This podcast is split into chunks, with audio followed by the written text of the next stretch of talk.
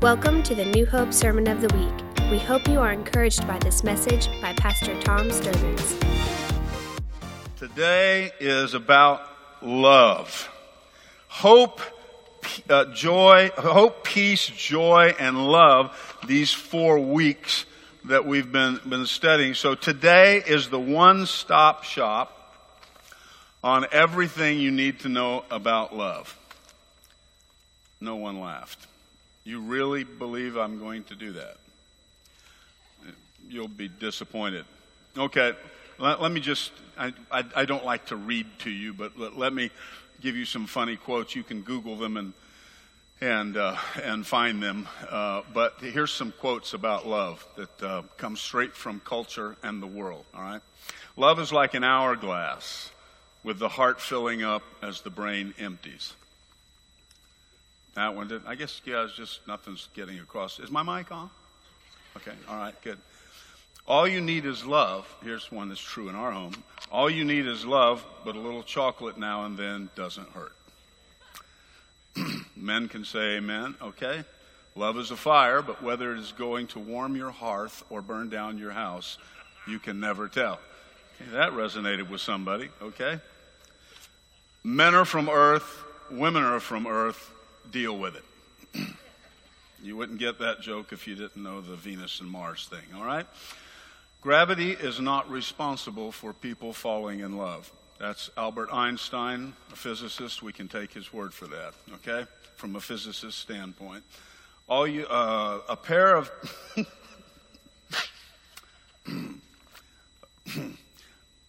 powerful spectacles have sometimes sufficed to cure a person in love. A youth with his first cigar.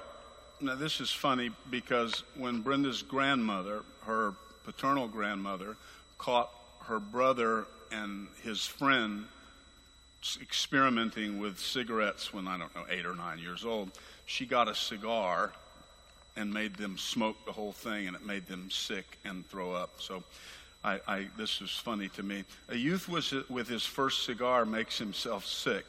A youth with his first girl makes everybody sick. Amen. Just sit in the airport, watch people walk by. You can pick them out, all right? Love is a lot like a backache. It doesn't show up on x-rays, but you know it's there. I love you no matter what you do, but do you have to do so much of it? That's a quote from my wife. I love being married. It's so great to find one special person you want to annoy for the rest of your life. Okay, there's the world's wisdom on love. You got it, all right? All you need is love. So if you got your great takeaway from that.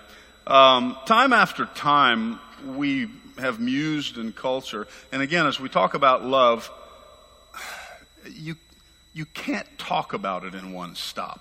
What I want to do today is try to contrast the love of God against all the definitions that we may have.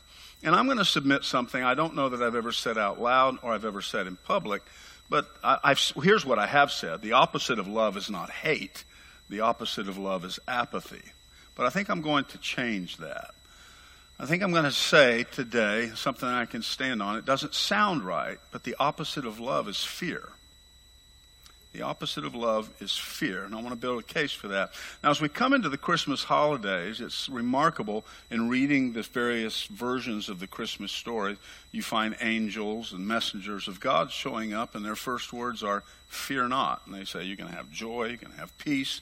And there is ultimately this great expression of God's love coming. Now, I want to jump right into Scripture this morning, and I don't know that I got all of the Scripture to Amanda, because, by the way, I am so thrilled that my wife is back with us in church today after sickness and injury. And by the way, yeah, she knows I love her now. Push her everywhere around. Let me tell you, the real ultimate test of love came at a decision point yesterday. We're going Christmas shopping. I brought the wheelchair and the crutches. I was hoping she would opt for the crutches, even though it was a little more work for her, because I followed her around shopping. And there's absolutely no method, no linear connectedness to it, no logic in any. I've tried to follow her. If I glance away, did the other day in Sam's, 1 minute, and she was in one of those little scooter wheelchairs, which doesn't go fast. I looked away 1 second. She disappeared, absolutely from the whole universe. Absolutely. She was nowhere in Sam's. I walked every aisle. Only if her called me on the phone, I said, where are you? Right behind you. So last night, she opted for the wheelchair. I cringed. Then I took her. And her leg sticks out straight in the front on this little brace, so it's there as sort of an antenna waiting to be hit, so I was worried about that, knowing that if some other person inadvertently ran into it, I would get the blame. Behold what manner of great love God has bestowed. So we go into the store, the crisis of all crisis. I have faced people when I was a cop. I have been in gunfights, knife fights. I have been jumped by multiple people and survived that. But there is no greater fear I discovered yesterday that strikes my heart than the thought of having to navigate her through a shopping experience. But I succeeded. That's not nearly the applause I deserve. Not nearly. You should have stood up and cheered and... Okay, enough about that. Thank you. That was sarcastic. It's not accepted. All right? Yeah. As I was saying, the opposite of love is fear, and I was stricken deeply with it yesterday. No. Okay, I want to jump right in to this, because if I were to invent Tom's scripture narrative or thread of the Christmas thing, angels would show up and say, don't fear. And then they would leap straight to John 3:16. For God has so loved the world that he has sent and given his only begotten son, a baby born in a manger, that he would grow, that whoever believes in him would not perish, but have everlasting life. I would leap straight to that. Now, I'm going to build a case for the opposite of love being fear, and why right now, today, the consideration of God's love is so significant. Because let me just cut to chase and go back to the very beginning, something we study here a lot because it's the center of our faith and hope. That the very disruption of man's relationship with God happens in the Garden of Eden, when they walk with God and the Holy Spirit meets with them and the Father daily and encounters them. And then suddenly, one day, they listen to a different voice that whispers fear to them, that God's intentions toward them are not what God said. Beloved, that is in the heart of every person. That stamp now is a fallen or cursed DNA. Many times as I've said that, I really need to drive that home. You didn't choose it. By reason of what Romans 5 tells us, every human being is born into the world with the reality of this sin virus, that which separates us from God. And nothing more greatly recurs than the fear that if there is a God, his intentions toward me certainly are questionable and not what I thought or hoped they would be. It always comes back to that. At the end of the day, push any domino you want in life, it's going to end up right there. When you begin to consider, is there somebody or something else out there? This love of God, what does it mean? Now, what I want to point out, we're going to use the Gospel of John, the writings of John. Listen, in case you didn't know this, and by the way, I got to push the pause button because two things just jumped into my brain. We're going through the first 21 days, for 21 days of morning devotion and prayer. Instead of doing it here, because anywhere from 3 to 5 of those mornings have been historically interrupted for 10 years due to either ice on the road or snow or something like that. So we're going to do it on Facebook. And you say, well, I'm not on Facebook. That's right. It's easy to get on Facebook. Well, I don't want to be on Facebook because you don't have to be a friend with anybody. You can be on Facebook and be just the same way you live with Jesus Christ, a private relationship you never tell anyone about. Did I just say that out loud? No. See, those are the things back here that my wife was monitoring that voice. She'd say, nope, don't say that, but it's not happening. Okay, so here's the deal. Every morning at 6 o'clock for the first 21 days, there are 21 chapters in John, and listen, We're going to go through the 21 chapters, and I'm going to grab just some verse. And because the first chapter opens up with describing this child born among us as being full of grace and truth, we know around here grace is the pushback. Every morning I'm going to say something about that. And truth, grace and truth travel together. Truth means to unhide. And it's not just me unhiding myself before God. Listen. It is God unhiding the potential that he has for us. God is playing the game of hide and seek, and he's desperately screaming, "Ollie, ollie, in, come free, come out, wherever you are." And every morning we're going to look at where grace and truth is declared in the Gospel of John. All 21 chapters for 21 days. We're going to just grab a verse and look at that. And I believe it can very well alter the way we walk into the year of 2019. That's announcement number one.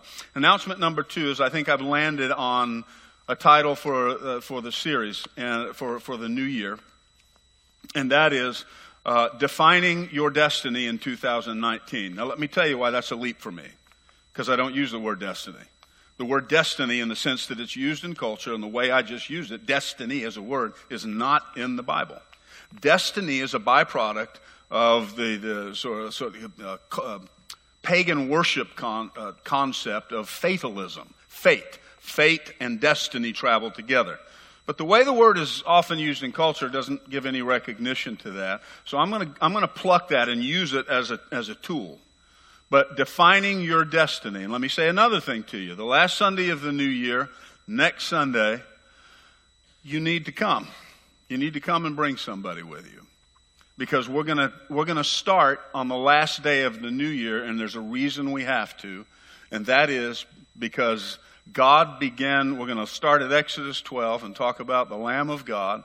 God begins to speak, listen to me, destiny to every person while they are still in the place of bondage.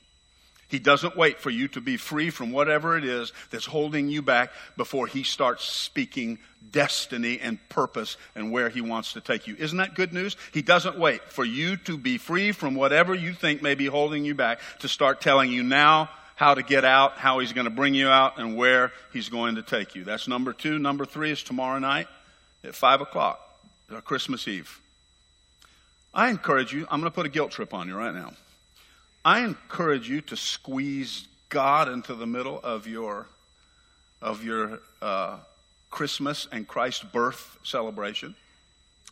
I'm going to encourage you to do that. Tomorrow night is a 59-minute service. Every year we do it. It lands right there. So you come and go. You bring your friends. They're going to receive the gospel in the warmest and perhaps more irrefutable and irrefusable packaging that it can be presented. What better gift could you give than to bring Jesus Christ, one who may say yes to them on Christmas Eve? I am praying for that and believing for that tomorrow night between 5 and 6 o'clock. Can you go ahead and just say amen right there? Come on. Okay, good. Now, we're free from commercials. That was much longer than I intended, but we're back here. I want to pick up the thread of John's writing. Listen, a little bit of Bible information for those of you that are new in faith. John the Apostle wrote the Gospel of John, the fourth Gospel. He also wrote the epistles of John, 1st, 2nd, and 3rd John. He's also the author of the book of Revelation. And there's some language that's unique to John that appears in all three of these books. It's very unique to John, and it begins to color his understanding of the love of God and what it's about. Now, so let's talk about this. Jesus would start by describing love and God's love and how we know God's love in ways that sort of made the Pharisees mad.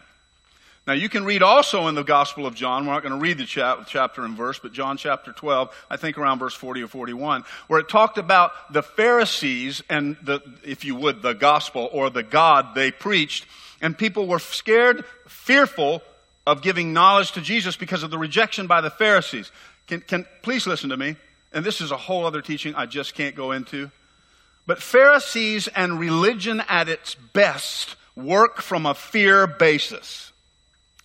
They instill fear as a motivation, but John just blows that right out of the water, and we're going to read that verse in just a moment. But listen to one of the several reasons why the Pharisees were constantly so irritated with Jesus Christ, because they all competed with each other to show one another how much they loved God, and they loved God more than the rest, and I love God more than you, and I'm more holy and more this. Listen to John chapter 5, verses 19 and 20. Jesus therefore answered them and was saying to them, "Truly, truly, I say to you, the Son can do nothing of himself unless it is something he sees the Father doing. For whatever the Father does, these things the Son also does in like manner." Now, verse 20. "For the Father loves the Son and shows him all things that he himself is doing. And the Father will show greater works than these, so that you will marvel." That made them mad. I've mentioned this before. It was really a personal discovery and witness to me about 5 years ago. To discover that the quality of my life of faith, and please hear this, I could say this 20 times during this teaching and it would not be said enough, is not defined by the quality of my love expressed to God, but by the constancy of his love toward me. And until I get that, I will never live a life of faith effectively. You say, "Well, great, that just licenses us to do anything." No, but that in and of itself is a whole other teaching. Because as the love of God begins to fill our heart, fear is banished. We sin because of fear. It started in the Garden of Eden. We find other places and other things and other places to find fulfillment because we're fearful that the God option's not enough, so we go looking someplace else. But the love of God banishes that, praise God. 1 John chapter 4, verse 15. Now, I'm going to stick some things in here. Whoever, a matter of fact, when I point to you, I want you to say the words, "like Jesus," as in just like Jesus. Okay? We're going to practice right now. Ready? Like Jesus. Now, that wasn't loud enough at all. I'm up here really excited and talking loud. So you either pretend that or I'll talk a long time and make you not happy. Just by the length, okay? Don't anybody comment. Okay, here we go. 1, 2, 3. That's what I'm talking about. Here we go. "Whoever confesses that Jesus is the Son of God, God abides in him." See, like Jesus said, just like he did. He said, "He abides in me." And God abides in him, and he in God. Like "we have come to know and have believed which the love which God has for us. Like and the one who abides in love abides in God, like and God abides in him." Like isn't that the coolest thing in the world? John talks a lot about this. Here we go. You're done now. "By this love perfected with us, so that we may have confidence in the day of judgment, because as he is, so also are we in this world." The verse that follows John 3:16, the gospel, says, "For God so loved the world, for God did not come into the world, he didn't send his son, that the world be judged, but the world be redeemed." Here we go, verse 18. "There is no fear in love, but perfect love casts out fear." And can I say that statement is just as true reversed? That fear perfected casts out love. It breaks my heart to see someone pursuing a relationship with God on a fear basis. Just recently I heard someone utter the words, "Well, I've done everything I can. I don't know what else God can do to me." God doesn't wake up every day looking to do something to anybody. That is not the God we know. And just hang with me, okay? "There is no fear in love, but perfect love casts out fear, because fear involves punishment, or the concept of judgment. And the one who fears is not perfected in love. We love," here it comes, "we love because he first loved us." Now remember what Jesus said in John chapter 5. "I do what I do because God loves me." God loves the Son. By the way, that's just an incomprehensible thought. Jesus is the Son of God, the begotten of the Father. So how does all that work? No one knows. You can hear the deepest and most wonderful teachings on the Trinity, on kenosis, the emptying of God, and it's just still out there. I don't care what you say. You can't nail it down. No illustration or analogy really works. It is just out there.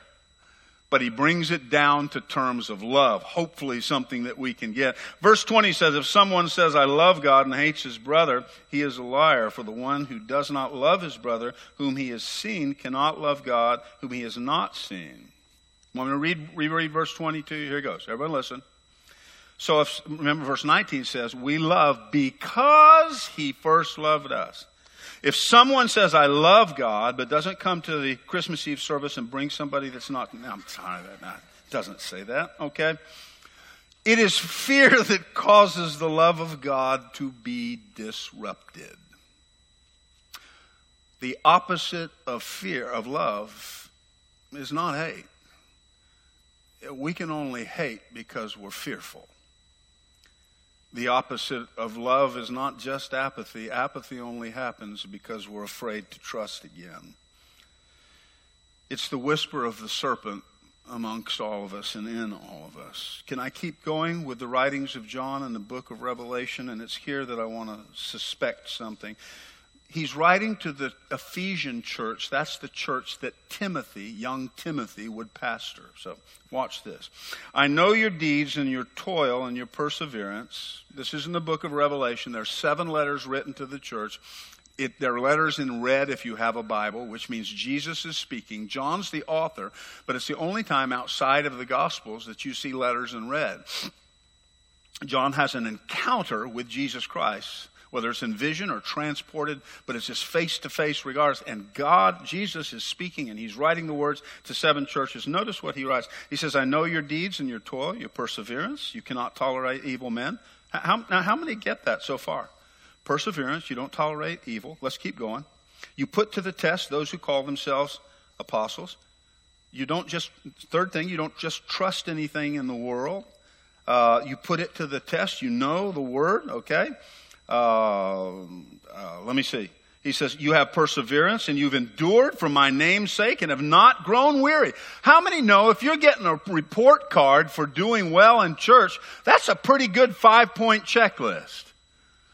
How many besides me would be happy to have Jesus show up and say, listen, you persevere under that hupomone, you push up under the circumstances by trusting me. You don't tolerate evil. You pursue righteousness. You don't stand and watch evil to happen. You intervene. You test the words of those who teach and know the word of God. You endure. You don't grow weary in well-doing. And you've hated the oppressors of the people. It goes on to say about the deeds of the Nicolaitans, and the word means oppressor of the people. How many know that is a great social justice report card for any church to have? I want to say it again. We really need to get this. Here's their checklist. You persevered. You don't tolerate evil. You test the words that are being preached or said. You've endured under it. You don't grow weary in well-doing. And you watch the horizon. And where people are being oppressed, you jump in and do something about it. And then the next words happen. But I have this against you, that you have left your first love. Now here's my suspicion, and I said this years ago, and I want to say it again this morning, because in deciding what tack and direction to take about on talking about love, as I said, you can spend every week the rest of your life teaching and talking about it from the Word of God for reasons I'm about to tell you, and you'd be well served in doing that. But I'm suspicious that maybe we can invent a good East Tennessee adaptation of these two words. We can take first, cut off the T, put a hyphen in the middle, and add love. So we say it like this: first love. One word, first love. Everybody try it. 1, 2, 3. First love. First love. See, first love is the love of God. How do I know that? Because John, the same guy that wrote it here, wrote it back in the epistles. He says, you've forgotten.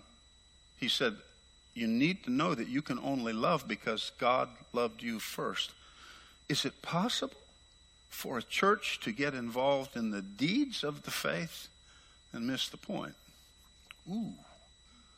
is it impossible for us as believers to be so fixed in the actions of the faith that we forget the point that God steps up and says, you know, you've done this, this, this, and this, and that. It's just so good. You got all this social justice stuff going on. You're just really great. You would really fit as a church in the United States of America in the 21st century. You just step in. Anybody that's oppressed, you get on Facebook and Instagram and write about it.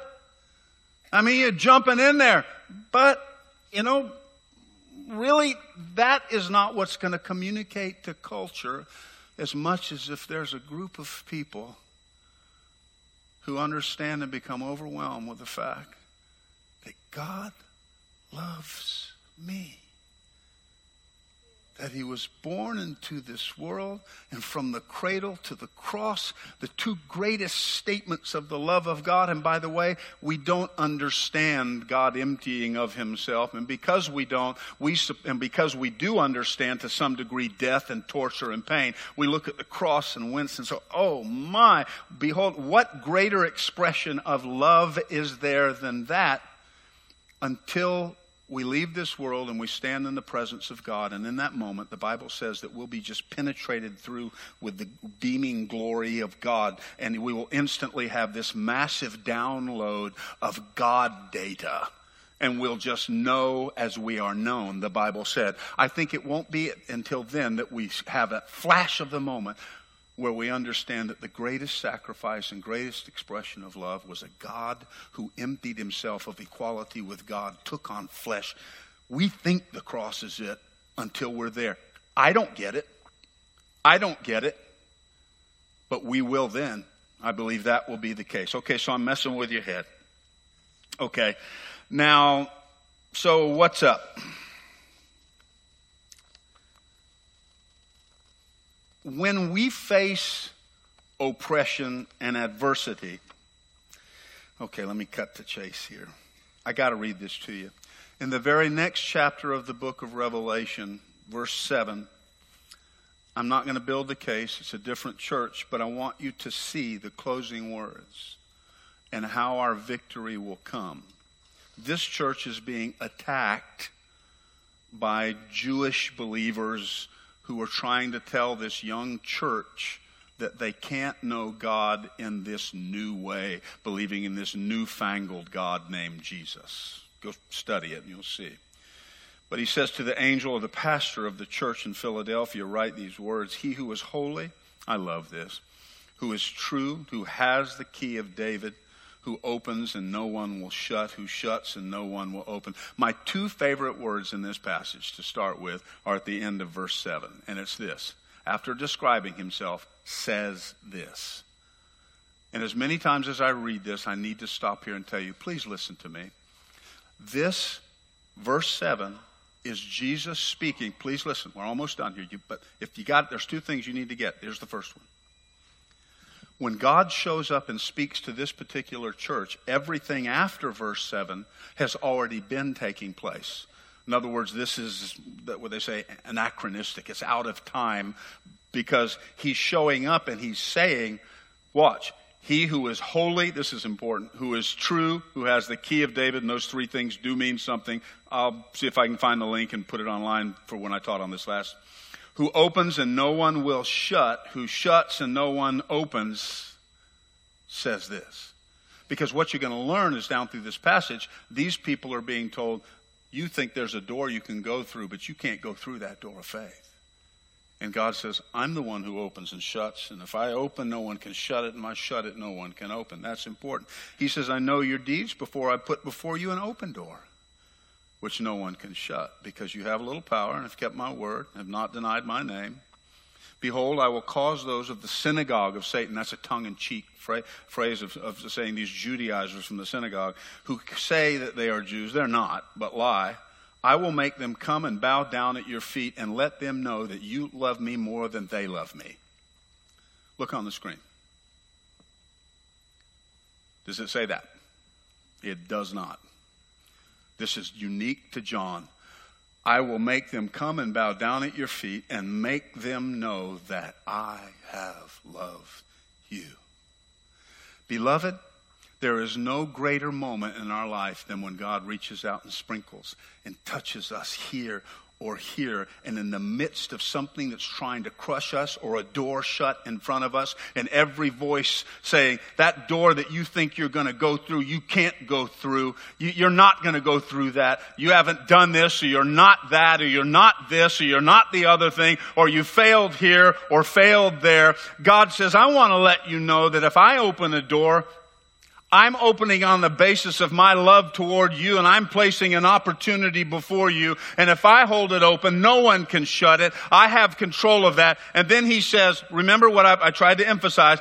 He shows up in verse 7 and says, I know what's being said. But this word logos is powerful here. Says this. He says, I know what's being said. I know the voices in your head. I know the oppression that stands against you. I know the witnesses and the things that are being said about you. I know everything being said. I know those words, and they say this and they say that and they say one thing and they say another, but I want you to know. And it's as if the Savior himself rises up and said, but I have something to say about that.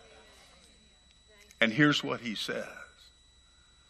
I'm going to remind you, them, and everybody else that door will be open on the basis of my love for you, not your love towards me. And it's going to stay open until you want to go through that door. And that's the good news of the gospel. Paul joins in with John in writing to Timothy when he says, for this reason I remind you to kindle afresh the gift of God which is in you through the laying on of my hands. For God has not given us a spirit, and in your Bibles, that should be a capital S, and on Wednesday night I took time to teach why pneuma there is a capital S. And what he's saying is this way. God has not given us a Holy Spirit of fear. God's given us a Holy Spirit of power. God's given us a Holy Spirit of love. God's given us a Holy Spirit of a sound mind. So beware what voices you listen to. This God who loved first, gave first, came first, reached to this planet when we were afraid and hiding. God says, I'm going to send my son full of grace and unhiddenness. And he will walk around and unhide once again the possibilities that God has made toward you and give you the opportunity to come out of hiding so that you may embrace what he's calling out of darkness to be yours, into light. See, that is the love of God shed abroad in our heart. Now listen to these closing words. God's action, please hear me, please hear these. God's actions in creation can only be understood. A creating God can only be understood through the lens of love. Fundamentally speaking, a God who is holy. By the way, the Old Testament uses primarily the term God the Holy or Holy God.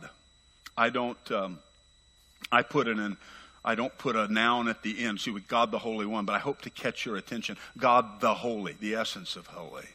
But as he enters the New Testament, notice what John says and was stated, for God is love. There are two primary descriptors for God. God who is holy and a God of love. A God who is holy is whole and complete and lacks nothing, needs nothing. Now, with that in mind, fundamentally speaking, God who is holy does not have a self-serving motive. See, for human love, like it or not, in the beginning, the love we extend, when I say in the beginning, because we've been married for nearly 40 years, and I believe that I can tell you the love of God because he first loved her and he first loved me, and we have determined to find his love toward each other. It was definitely self-serving for me. I can tell you what she was wearing the first time I saw her, and I said, wow, man. And then I decided that she was in such desperate need for fulfillment and to live a life of substance, purpose, great meaning, to be all that she could be. I decided to become the divine component to make Brenda great again. And I gave her my love. Are you not thankful for that? You are. That did not happen. But I can tell you, over 2.5 years of courtship and 40 years of marriage, that we have learned to extend to one another a love that becomes increasingly not about what we get for ourselves. It doesn't start there. I don't care what anybody says. It doesn't start there in marriage, but it grows there. Now there's a love, it's the love of the Father. Okay, so back to God here. Fundamentally speaking, God who is holy does not have a self-serving motive, and that's our problem with God that creates fear. That whole thought violates, please hear me, especially teachers of the Word. That whole thought violates the logic of what holy is. Thus, James writes, God, this holy God, cannot be tempted. He doesn't need. So this love is so very different. Last thing that I wrote, I wanted to read to you. Humans love for a reason. God loves because of who he is. Now, Holy Spirit, before I read these other words you know are here, I ask for that to sink in at Christmas time. On this Sunday, we celebrate love. I ask for that statement to begin to banish fear and concerns. Disillusionment about the year lived, and maybe concern and disruption about the year ahead. Please let these words penetrate our hearts. Humans love for a reason. God loves because of who he is. John said, God is love. Humans love for a reason. God loves because of who he is. He can't do anything other than that. Let me finish this. And Scripture tells us, Paul would write to Timothy, God cannot deny himself. God cannot not love you, or he would not be God. I want to ask you to listen. I want to ask those who are online listening. Humans love for a reason. God loves because of who he is. Would you repeat that to me right now? Humans love for a reason. God loves because of who he is. Would you say it again, please? Humans love for a reason. God loves because of who he is. God is love. Would you right now agree with me that you will carry this consciousness, and somewhere in this Christmas week you would ask the Holy Spirit to do one of those? And at that moment, hey, it's now. You're going to turn to someone and say, you need to know that humans love for a reason. But God loves you because of who he is. God is love. He can't do anything other than that, or he would stop being God. I love that Paul writes to Timothy. God can't deny himself. God can't deny himself. There is not a chance that God will ever not love you. And it starts with him, not because of the quality of who you are. Not because of anything you've done. There's zero chance that God, I've just got to keep saying this, because you don't know the thousands of times, I just can't believe God loves me. I'm sorry to deflate the whole love things. Like I can remember the first time she said to me, I love you. I'd been waiting to hear it. And I can remember that it's like, yes, that was just amazing. Remember where we were sitting. I remember thinking, I wonder if she's ever going to say that. And she did. There's no greater moment. But she made those decisions through a process, because she determined that I was a person that could be trusted with that love. That's where we're different from God, and we can't ever get there. She had reasons. I had reasons for trusting her with my love and she trusting me with her love. But that's where this breaks down. That's not God. And I just want to say this to you 1,000 times over. Humans love for a reason. God loves because of who he is. And you need to hear today, for those of you, anyone sitting here or listening out there that has ever thought, I just don't know that God loves me. Please trust me. I don't want to hurt you or deflate you, but God loving you is not because you're all that or not all that. I mean, that's why I finally said she was all that. And apparently she made up my mind that I was at least partially that. And so she said that to me. But that's not why God loves. He doesn't decide, Hans, that you're all that and now I'm going to love you. God just shows up, the shining light that shined in darkness. It comes to the darkness. It lights everything up, and it just comes in no matter what you do, because God is love. God loved first. God shows up and says, I love you, Hans, but I don't love you because of anything you've done. I love you because I am a holy, and holy has to love, and I am love, and I can't be anything other than me. I can't be anything other than love, and there is no way, forgive me for saying this, but you'll resonate, there is no way in hell or no effort of hell that's ever going to make me not love you. Ever. No, that praise is worth way more than that. That needs to be, oh my goodness! I am already scheduled on the timeline of life to do something majorly stupid before 2:03 p.m. today. And to think that at 2:04 p.m. today, God is still going to love me the same way he did at 2:02 p.m. is absolutely astounding. Because God is love. He can't not love me. No. Let's stand up. I'll just quit talking. Hallelujah.